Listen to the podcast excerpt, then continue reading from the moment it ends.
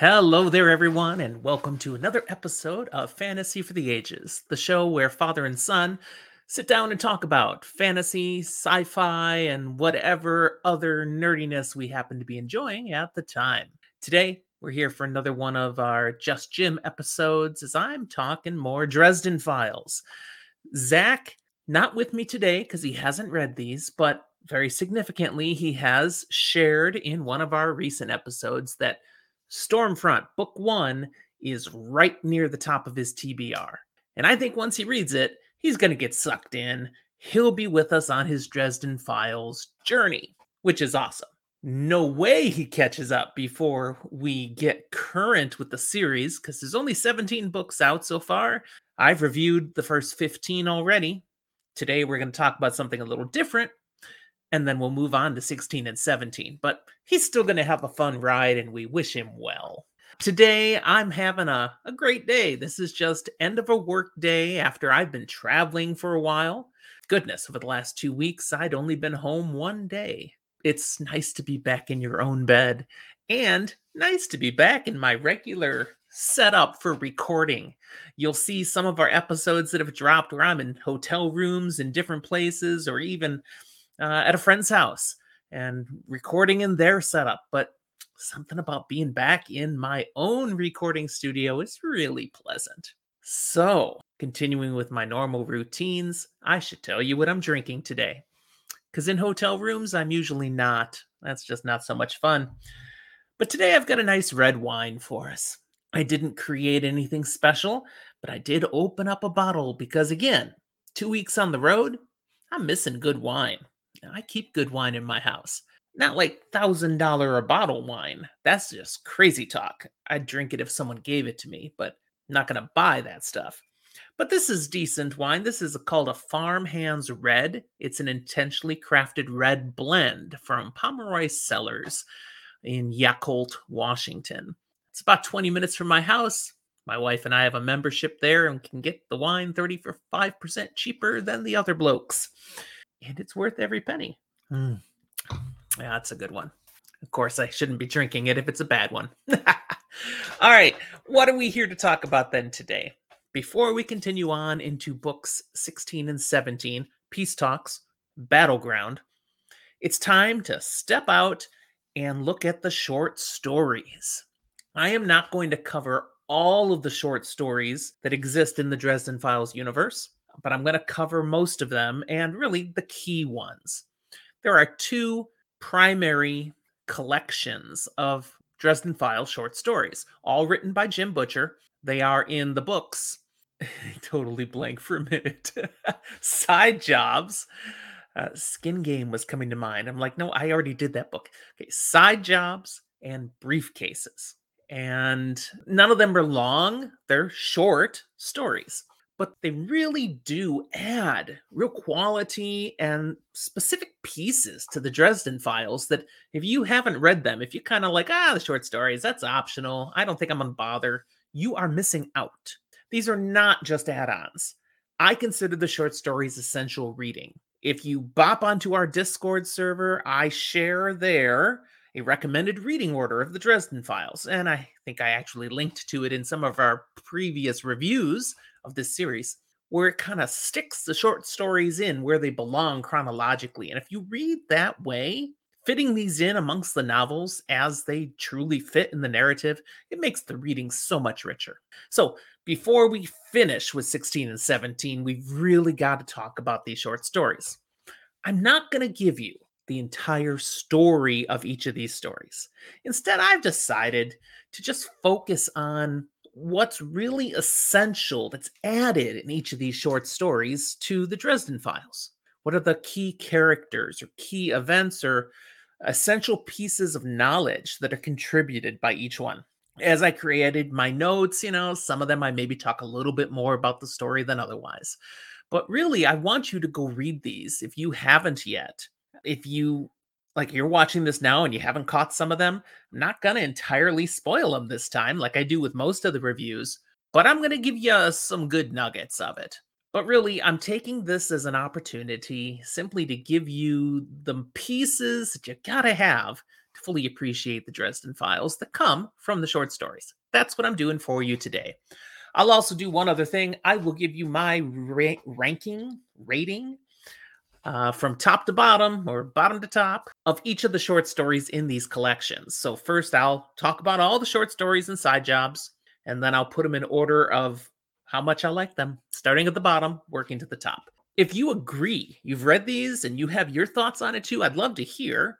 So, right here in the responses on YouTube, or jump over to Twitter or Discord and share your thoughts. Tell me, do you agree with the one I thought was the best or the one that I thought was the least best? Because there's no worst. I am not saying any are bad because that's not true. They're all great short stories, but some are better than others. So let me know your thoughts. Speaking of letting me know your thoughts, let the world know your thoughts. Go ahead and like this video, or if you're listening to the podcast version, give us a star rating, review it, put some information there so that people know hey, Fantasy for the Ages are there and they're fun to listen to or watch. Subscribe to our content, and we'd love you to just continue to know what we're putting out and have fun with us as we create content with you. Sometimes just me, a lot of times with my son, and sometimes with some guests. All right, let's get down to the first of these. The first short story collection that came out was Side Jobs. Both of these short story collections include some original content, as well as a number of stories that were found elsewhere originally and then collected and published in a volume. And that's where I go. There are additional short stories that are out there too that aren't in these volumes, but they're not as essential. Some of those can be found for free on Jim Butcher's Dresden Files website.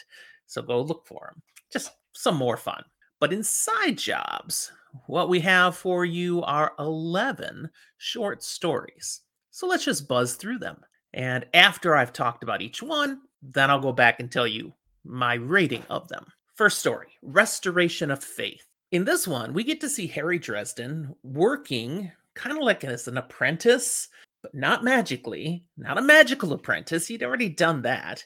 He's working for a PI, Nick Christian, private investigator, because Harry's decided to go into the PI business. And in order to earn his PI license, he's got to work under someone else for a while, learn the trade, get enough hours in, then he qualifies for his license.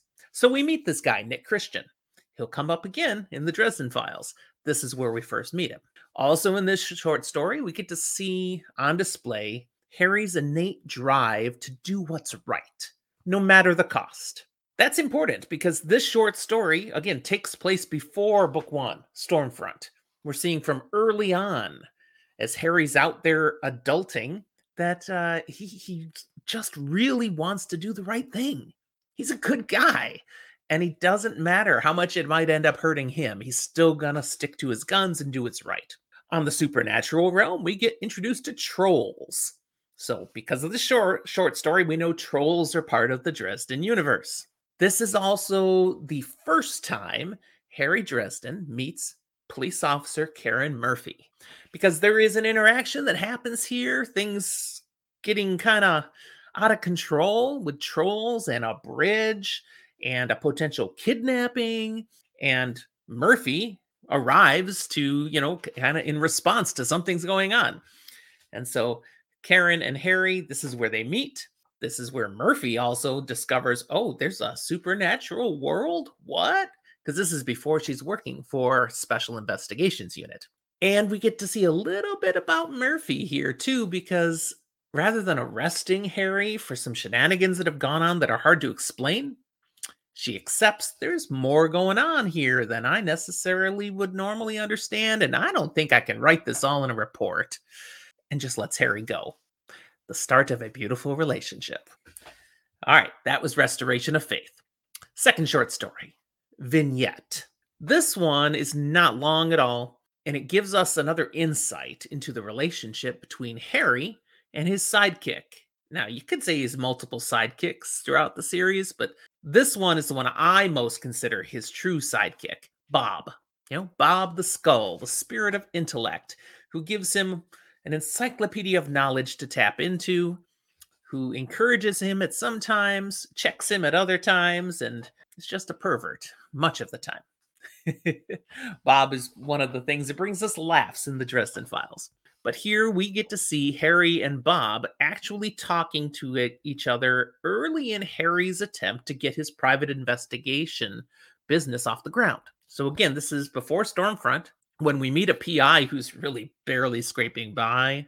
And this feeds into that because their conversation is how to list his wizard PI service in the Yellow Pages. You know, what kind of ad do you put out there to get people to come and hire a professional wizard as their investigator? And Bob's got ideas, and Harry's shooting most of them down. And there's just some fun back and forth between the two of them. One key thing comes out of the, their conversation. We get to hear from Harry his motivation. What's his driving purpose in actually being a PI who can help with magical circumstances? And simply, in his own words, because someone has to. No one has to. This is something Harry never really thinks about. Nobody has to help the muggles, the plain regular people, but Harry feels someone should, and he chooses to be that guy. Aw. All right, third short story in Side Jobs is called Something Borrowed. This centers around the wedding of Georgia and Billy Borden, two of the alphas that we originally meet in Full Moon. It includes also the events of the bachelor's party leading up to their wedding, at which Harry is um, attending. This story reinforces how Harry is a deeper part of the Alpha's life than just when we will see them more often than not as the stories of the Dresden Files move along.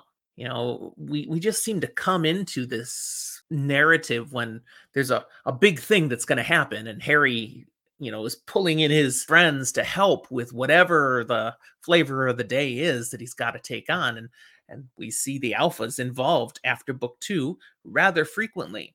But Harry isn't just a use them and ignore them kind of guy. This short story shows us that. He's deeply involved. He's built friendships, meaningful relationships. And in this case, he's involved in their wedding.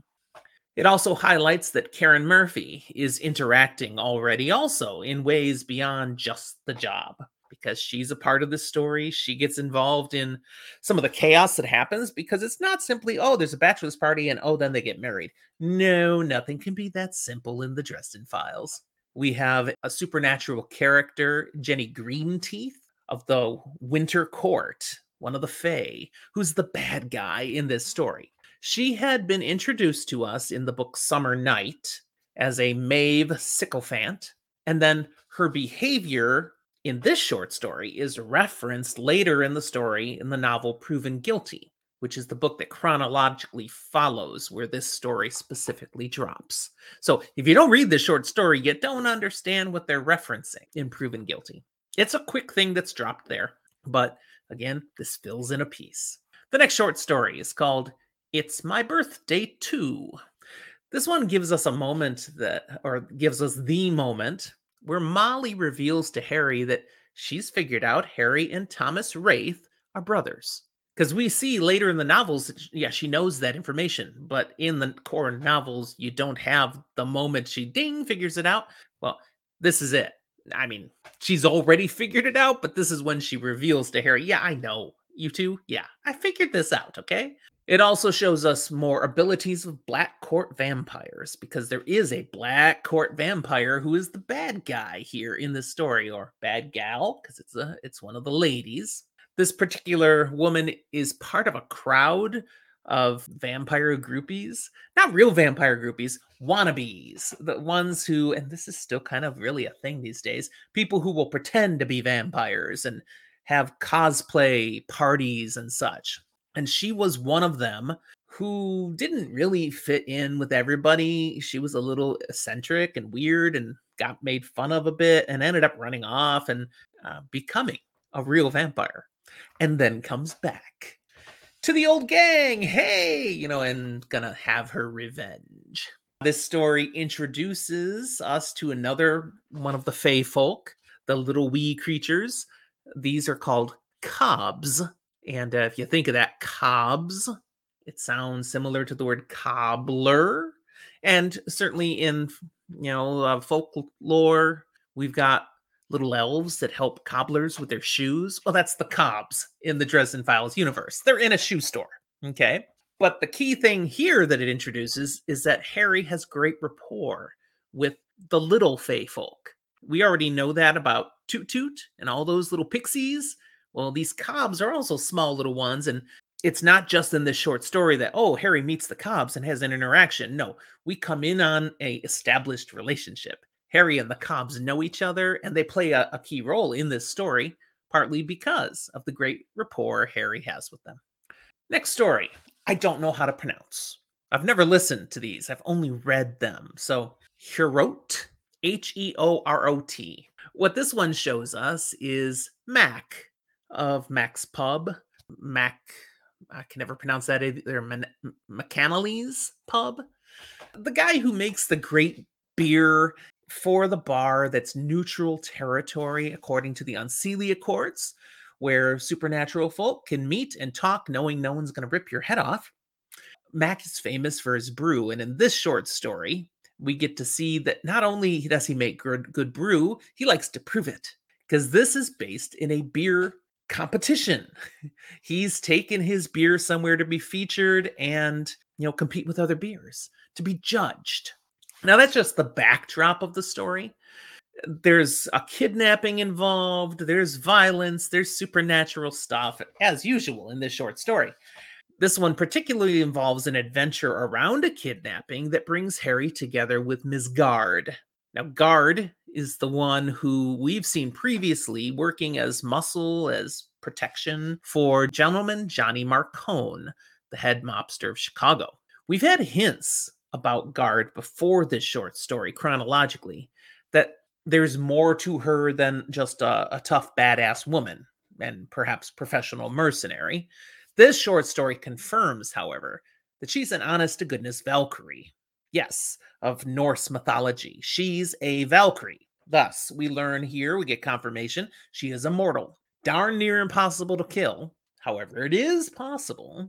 It's just really hard. We get confirmation she's magical, and she does have the special Valkyrie ability to know when people are going to die. Now, not with absolute certainty, basically she can look and see someone is most likely to die, but it can change. We get to see that later in the series. But that if something doesn't suddenly change, oh, that person's about to die. Okay, that's what the Valkyrie can see. This short story is a great prelude to the book Small Favor. When we get much more of Gard, and if you hadn't read the short story, you still figure stuff out in Small Favor, but it makes much more sense with this information here. Next short story is called Day Off. There really isn't much added to the Dresden Files in this story. It's just silly fun for the most part. Poor Harry literally tries to take a day off. But one thing after another comes along, and Harry gets sucked into the concerns and needs of others because that's how Harry rolls. It emphasizes that Harry continually puts the needs of others ahead of his own. I mean, he wanted to just take a day off and rest before he's going to go do something great with a friend with benefits. Literally, he has plans with Anastasia Luccio. And so this short story is also building on the fact that they are enjoying their relationship, their growing romantic relationship, which will come to a screeching halt in the next book in the series, Turncoat. So just gives us a little snapshot into that relationship as well as their interactions because we get to see Luccio get involved in the stuff that Harry is trying to help with when he was just trying to take a break. We also do get to see that it isn't just Harry's always putting others before himself. We get to see his friends do really appreciate him. They love Harry Dresden. That's why they go to the mat for him again and again because of days like this where he just will do whatever they need. He's a good guy. Next story is called Backup, and this gives us a Thomas Raith point of view.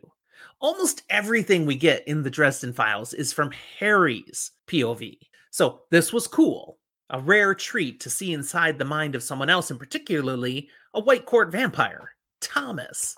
Key elements introduced here in this story include the Oblivion War, the Venatori, and the Stygian Sisterhood. Basically, uh, we learn here there are old ones, an ancient race of demons or nasty gods or one and the same, who were somehow defeated and cast out of the world. They can't be destroyed. They're immortal, they're demonly godly, but they can lose their power by being forgotten. That's the key. They draw their strength from their worshippers, from those who honor and fear them. So, the way to keep them powerless is to erase their memory from everyone else, especially the mortal world. Okay, we don't want humans going, oh, or oh, none of that. Make them forget them completely. That's why it's called the Oblivion War, because the Venatori are the good guys committed to keeping the knowledge of the old ones secret. They've gone around erasing every link, every reference and nuance about the old ones from existence, and then keeping that knowledge unknown because there are others who would love to bring it back. That's the, for example, the Stygian Sisterhood. That's one such group. There are more groups out there who would like, for their own reasons and purposes, maybe they just like chaos, maybe they think it'll bring them power, but there are others who would like to bring the old ones back. The Venatori work to stop all of them. They are allies of the White Council of Wizards, and in fact, some wizards are Venatori. Some other non humans are Venatori. We learn, for example, that Thomas serves as a Venatori or part of the Venatori. They actually then are called a Venator. The group is the Venatori. Now, this is like a big thing, like bigger than the story we've been seeing laid out in the Dresden files. It's mentioned here in this short story, and that's really indicative that this is going to have a role to play later in the books. And, eh, you know, it's too much to just be thrown in in a short story, and that's all we're going to hear about it. So, Oblivion War, Venatori, Stygian sisterhood, you know, those second two less important than the big understanding of the Oblivion War and the old ones. Okay, next short story The Warrior. This introduces us to the Ordo Malleus, an order of the Catholic Church that is committed to the fight against some of the big bads of evil, like vampires, other monsters. It's an ancient ancient group going back basically to the founding of the church. It also highlights that the church is not able to control everyone. Sometimes people go rogue. That's what we see in this short story. Somebody, uh, a, member of the order Ordo Malleus, who has exceeded his orders, thinking he is doing what needs to be done, despite the fact the official church um, didn't tell him to do what he's doing. So the church may have good motives, but it's put into place people and powers that can get out of control and do harm. That's what we see here. We've seen other examples. You know, the, the church has the Knights of the Cross, you know, like Michael Carpenter, and they go out trying to stop the blackened denarians, you know, those people who've taken on those coins and accepted fallen angels, built partnerships with fallen angels. And when they stop one, they recapture these coins and turn them over to the church. And then next time you turn around, someone else has the coin again. You know, they keep getting back out into the wild. That means there's some people in the church that are doing their own things for their own purposes. The Ordo Malleus part of this story, same sort of thing. We get a Uriel sighting in this story. Now, Uriel is the archangel that is involved in a few different places in our book so far uh, with in regards to the Knights of the Cross, but also directly with Harry. He's the one who lets Harry tap into soul fire. He's has a specific intervention that leads to the story Ghost Story. Uriel's a, a good guy, and we've seen him in a number of ways.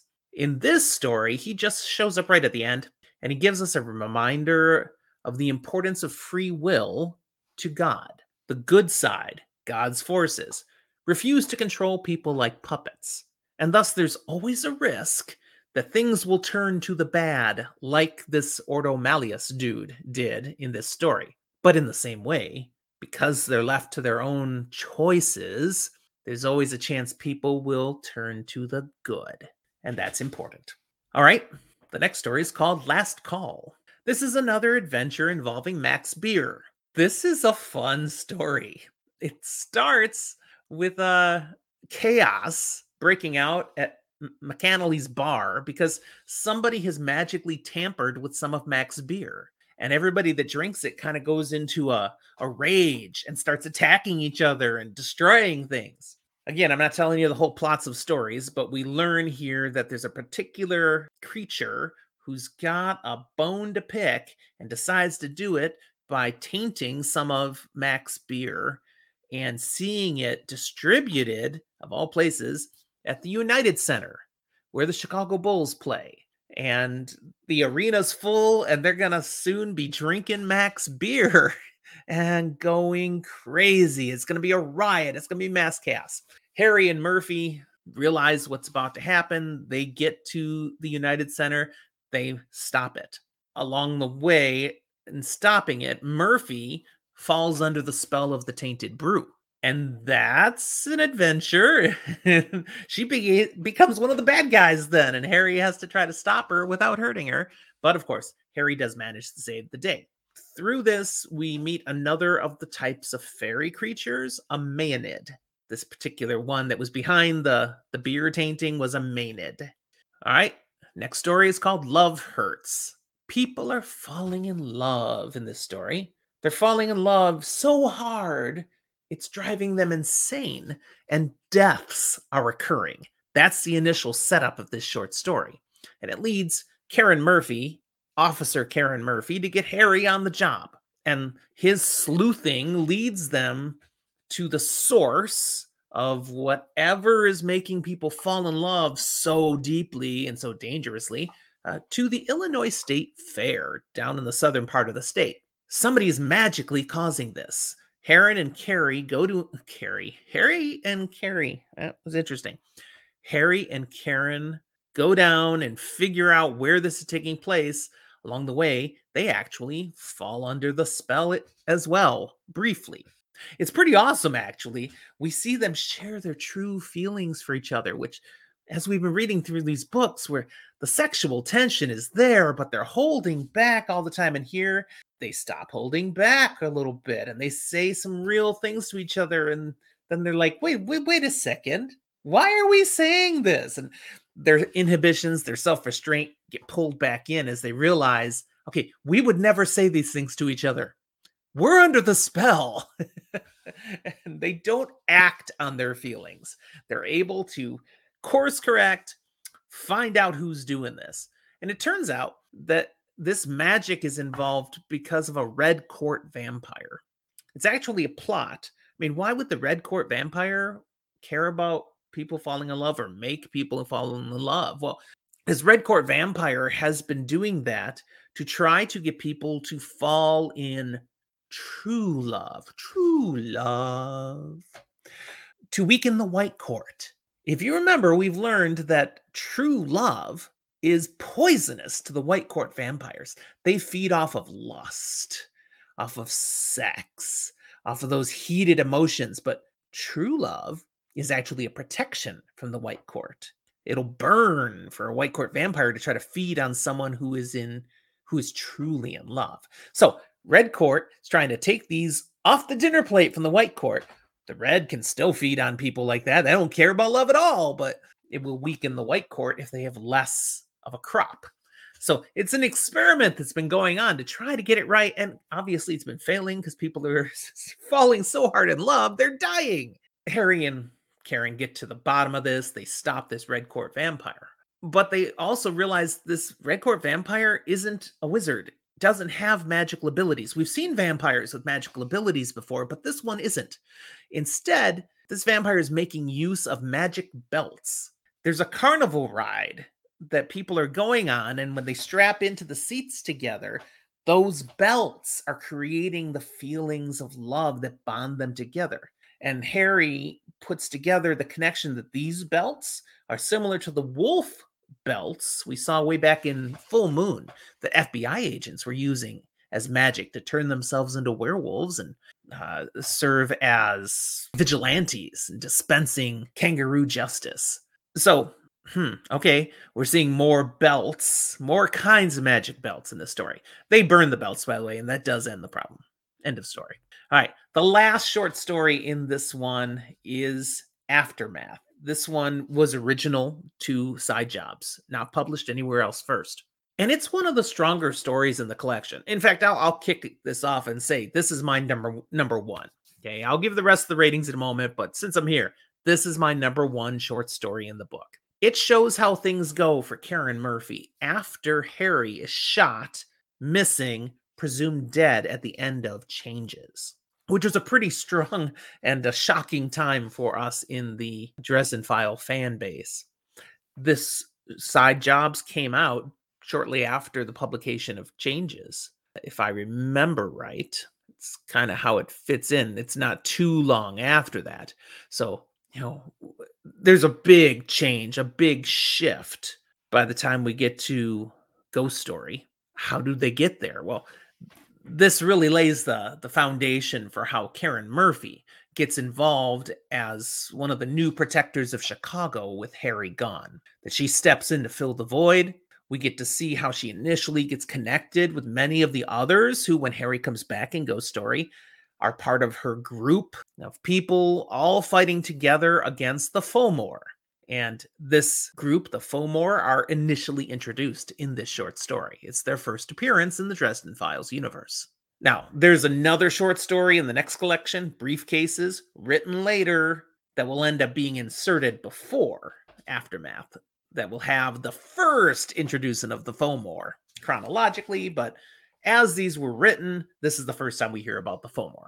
Okay, those are the stories of side jobs. So, how do I rate the rest? Well, I gave you the best, Aftermath. Um, so let me go from top to bottom instead this time. My second one is Love Hurts. That's a great story. Really enjoyed it and seeing Harry and Murphy, you know, share their true feelings. That was cool. Something Borrowed is number three. Uh, number four is Heorot. Uh, number five is Last Call. So my two beer stories are back to back, which is just pure coincidence. number six, The Warrior. Uh, number seven is Backup. Number eight is the first story, Restoration of Faith. Number nine is It's My Birthday Too.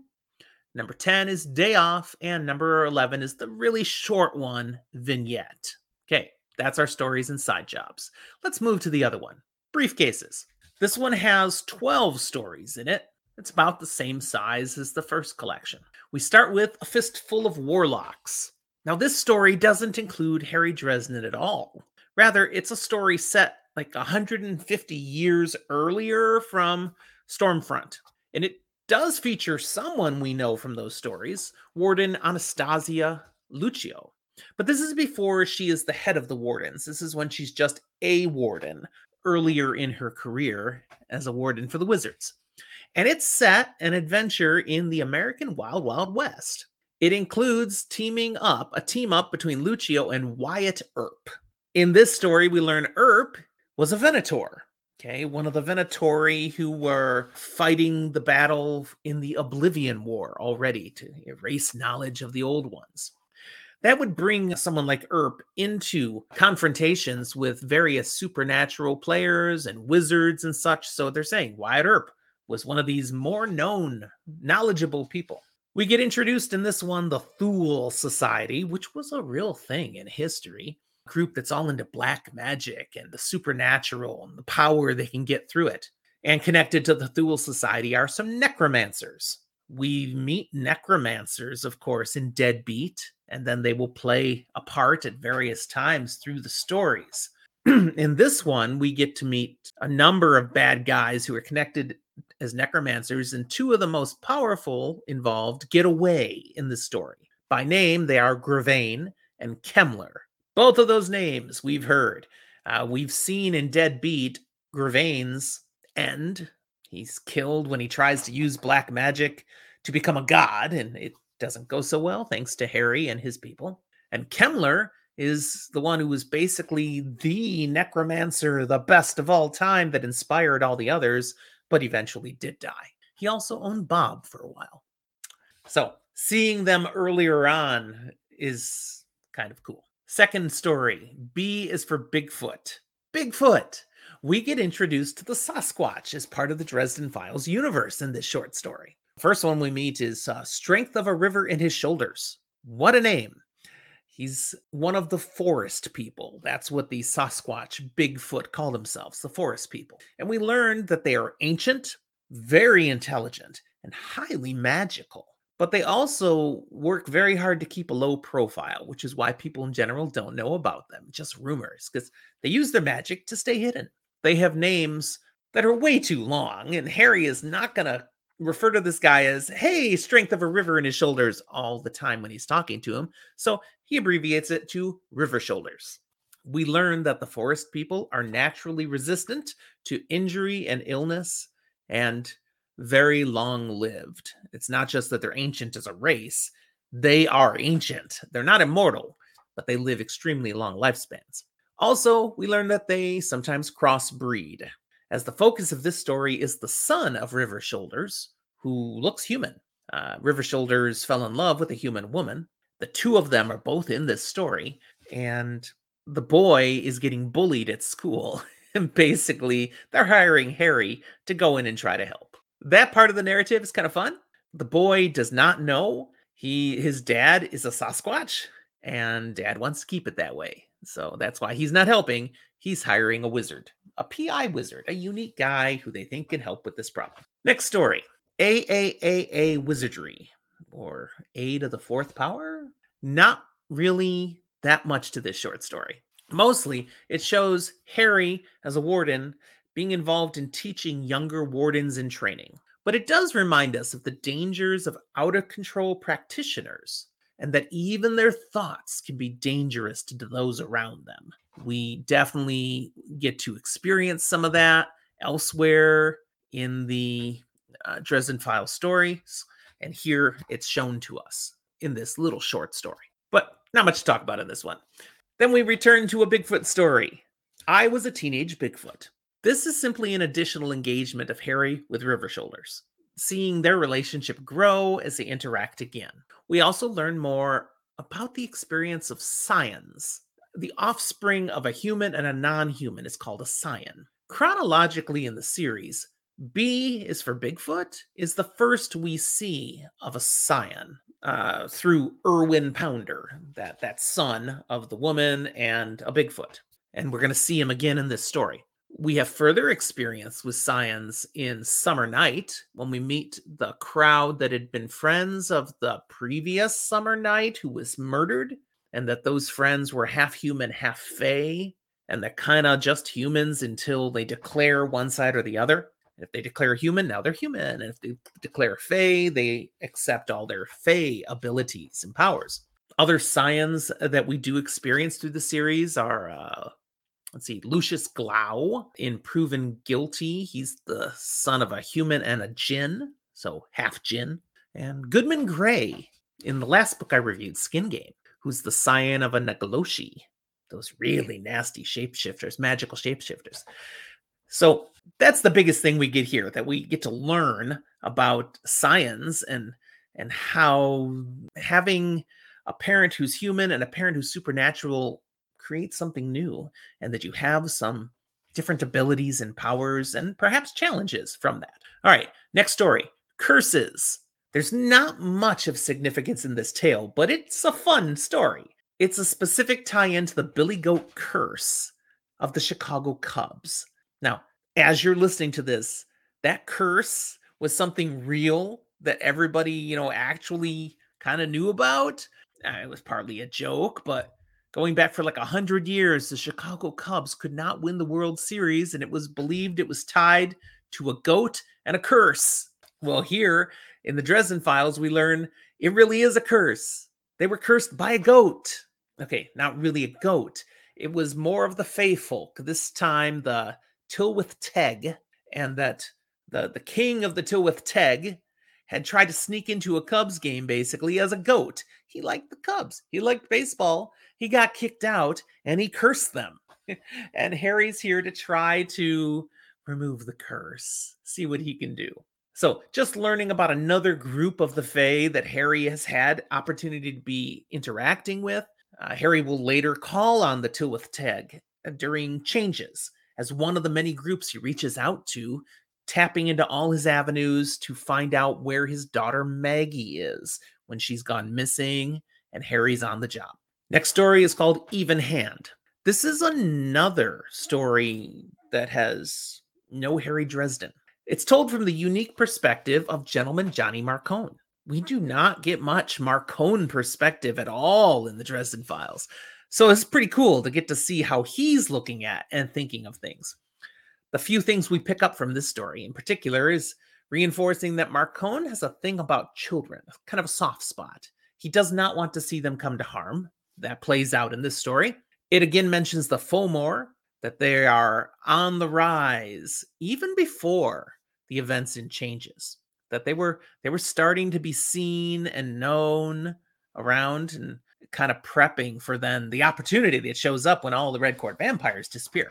It also reinforces how intelligent marcone is as he discerns that the actions of this story really are manipulation of Lara Raith the force behind the White Court of Vampires. He sees it, he allows himself to be used by her, but lets it be known at the end next time, do your own work. You know, I see what you did and kind of you owe me now. So you can't play Marcone. He's too sharp. He's always going to catch it. The next short story is a third Bigfoot story. Awesome. It's kind of like Jim Butcher realized I'm doing all these stories with all these things from the supernatural. And how did I not think of Bigfoot? And he actually gives some notes in these stories about how he wrote each of the short stories. And he specifically says this it was like a blind spot. And somebody else pointed it out to him at one point. He's like, Yeah, I need to have Bigfoot in this universe somehow. So he makes up for it and he has three stories in this short story collection. Now, the first of the Bigfoot stories had Irwin his son, in middle school getting bullied, in part because he didn't have a father. River Shoulders had chosen to stay out of Irwin's life, thinking that would make it easier on the boy, but brought Harry in to help when er- Irwin was struggling. Likewise, River Shoulders had asked for Harry's help again in the second story while Irwin was in high school because a teacher was magically taking advantage of Irwin and his scion magical life force. But again, River Shoulders staying in the background. Now, in this third story, Irwin is in college and he's involved, like, you know, romantically involved with a white court vampire, but one who doesn't know she's a vampire. We've learned that before. This is reinforcing the fact that children of the white court do not necessarily know they're vampires. They're just humans like anyone else until they are triggered. An event snaps them and basically gets their demon self to wake up and become a part of their lives. This vampire, Connie, is in a relationship with Irwin, and her dad would like her to come into her own. How that's done is typically they feed on someone and it's their first time, so they can't control the, the demon when it awakes, and they kill the person whom they thought they were just, you know, in love with. It's always tragic how that happens. They're having this relationship with someone, you know, I mean, I shouldn't say it always, but this is how it can happen. And so she's in love with this guy. She doesn't know who she is, what she is. Her dad sets it up so that she will kill Irwin. Now, there's a complication here, a bit of a problem. And that is Irwin, as a scion of a Bigfoot, has this really robust life force. So he and Connie have been physical already, and Irwin's doing fine because she's feeding on him. She doesn't know she's feeding on him. She just feels great when she's with him. And he's got enough robust life force that it's not causing a problem for him either. This is a perfect relationship, except dad is looking at this going, she's not triggering. She's not turning into the vampire I need. So he comes in, he intercedes, he's going to set the stage, he's going to use some magic and I think some drugs and try to really get this over the top so she does kill Irwin. Harry's on the case, looking into what's going on here, gets in the way, stopping this White Court dad from doing what he's going to do. But White Court Vampire, pretty powerful too. Harry actually gets River Shoulders involved this time. He needs him to intercede personally to stop all of this, which they do. Irwin is saved. Connie is saved. They're going to be fine now. The dad is dealt with. And Harry, he asks his payment this time that River Shoulders meet his son and acknowledge I'm your dad. So they can, like, have that. Harry, of course, understands the impact of not having a father around. He had a great relationship with his dad, but lost him uh, young of age. Uh, he he would love to have had more time with his father. So goodness, this is important and it's kind of touching. So that's the final of our Bigfoot stories. All right, we have five more stories. We're over halfway now. Bombshells is the next one. This is a short story told from yet another person's point of view, Molly. Molly Carpenter, Harry's apprentice, and it's giving us insights on how things go for her after changes when Harry's out of the picture. We learn here how the Fomor are really up to no good and causing all sorts of difficulties. We're introduced to the Fomor servitors, who are humans who work for the Fomor. And we learn that Molly is in communication with the Leanansidhe, you know, Harry's fairy godmother. And that from her, before Harry shows up in Ghost Story, Molly has already learned that Harry may not actually be dead, maybe just mostly dead she would be the only one who has some inside information because of this short story. The next one, Cold Case, is another Molly POV, but further out in the Dresden Files universe. This one is uh, called Cold Case. It takes place after Cold Days when Molly became the Winter Lady, became part of the Winter Court.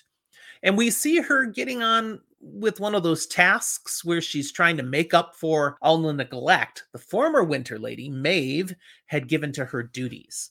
Because there is work that needs to be done by the Winter Court. So Molly is on assignment trying to collect tribute from a group of other entities. And while she's there, she comes into contact with Warden Ramirez of the White Court, uh, White Council of Wizards, and uh, they spend a little time together. They're both on related missions here. We get a little conversation between them where we learn through what Ramirez shares uh, some more information about the old ones and the Oblivion War. And the key thing we get this time is that the outsiders are connected to the old ones. The outsiders are not old ones, but there is a connection.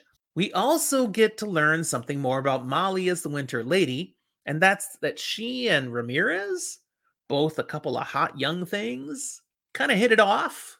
There's some attraction. Molly, partly it's just winter, you know, and how how we, we know what we've seen the winter mantle do to Harry. Kind of gets Molly's libido up there too, or however you refer to it. And uh, they actually kind of go to do it. And then Molly blacks out, and the next thing she knows, she's awake, and Ramirez is severely injured, like totally messed up, and she has no idea what's happened.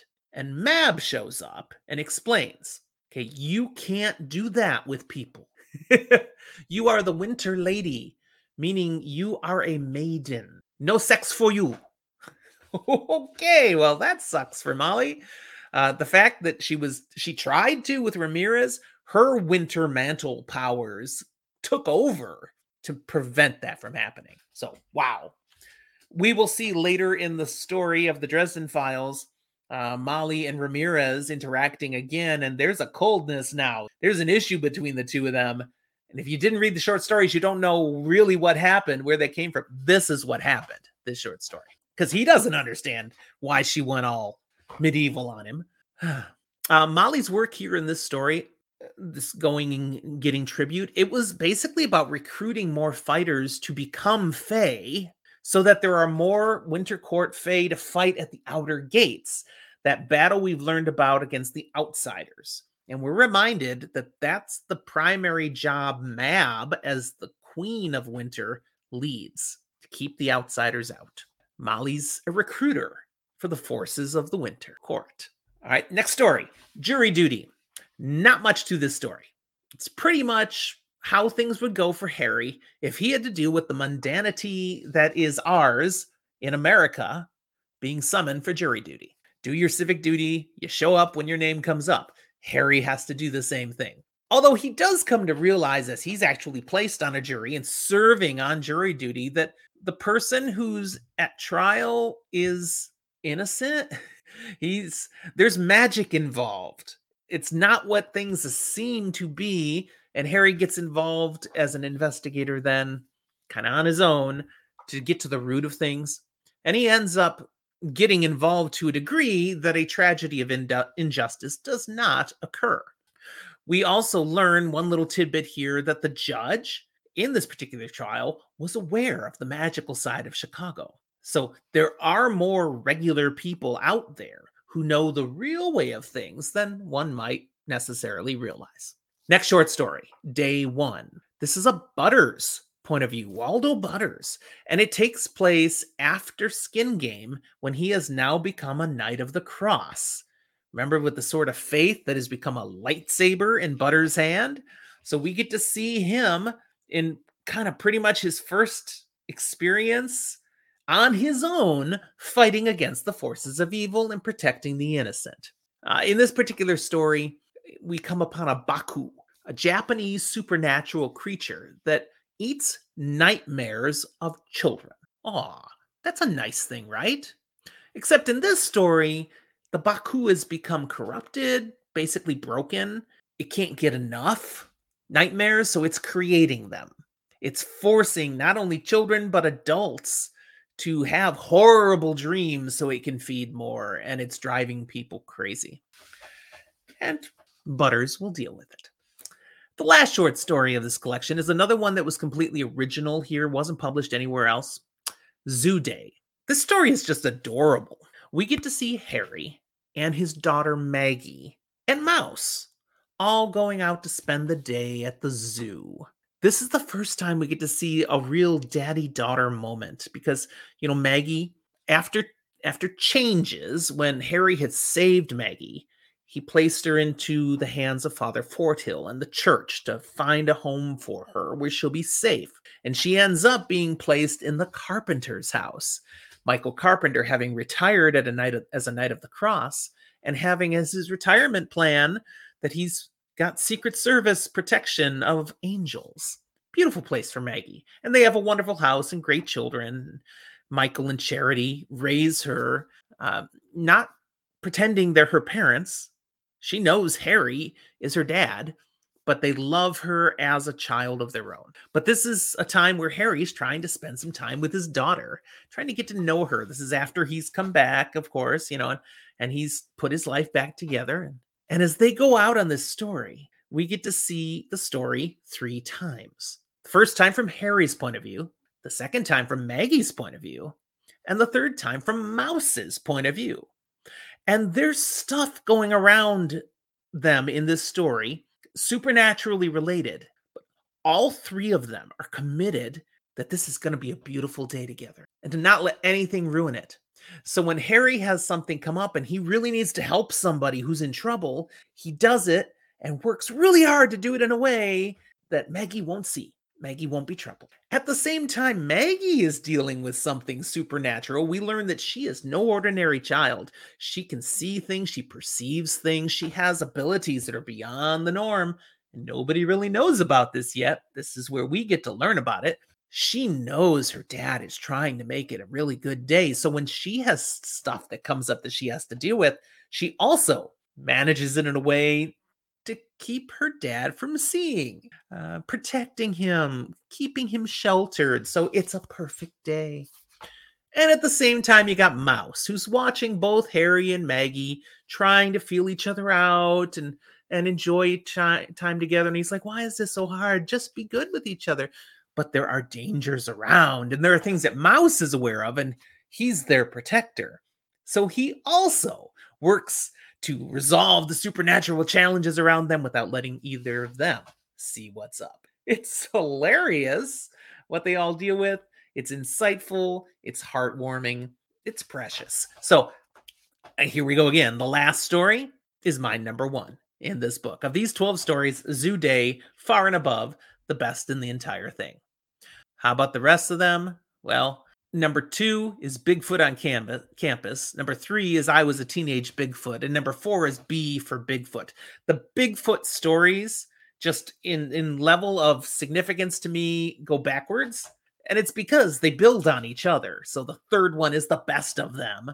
But all three of those stories are awesome. I love the Bigfoot stories. Then we get to the rest of the stories, which are all great. Five is Cold Case, six is Day One. Uh, for me, seven is takes us all the way back to the first story, A Fistful of Warlocks. Uh, eight is Curses, the Billy Goat and the Cubs. Nine is Even Hand, the Marcone story. Uh, number 10 is Bombshells. Uh, number 11 is AAAA Wizardry. And number 12 is Jury Duty. All right, there you go. Mostly just some key tidbits from each of these stories. that's added into the Dresden files. I'd have no trouble rereading these stories. They were all a lot of fun. None of them are long. If you haven't read them, please go do it. You shouldn't have listened to this already if you haven't read them. But again, I didn't entirely spoil them. I just gave you some key little things, and you can forget those easily enough and just go read the stories. If you have already read them, again, I'd love to know and put down in the in the comments here which ones did you like the most.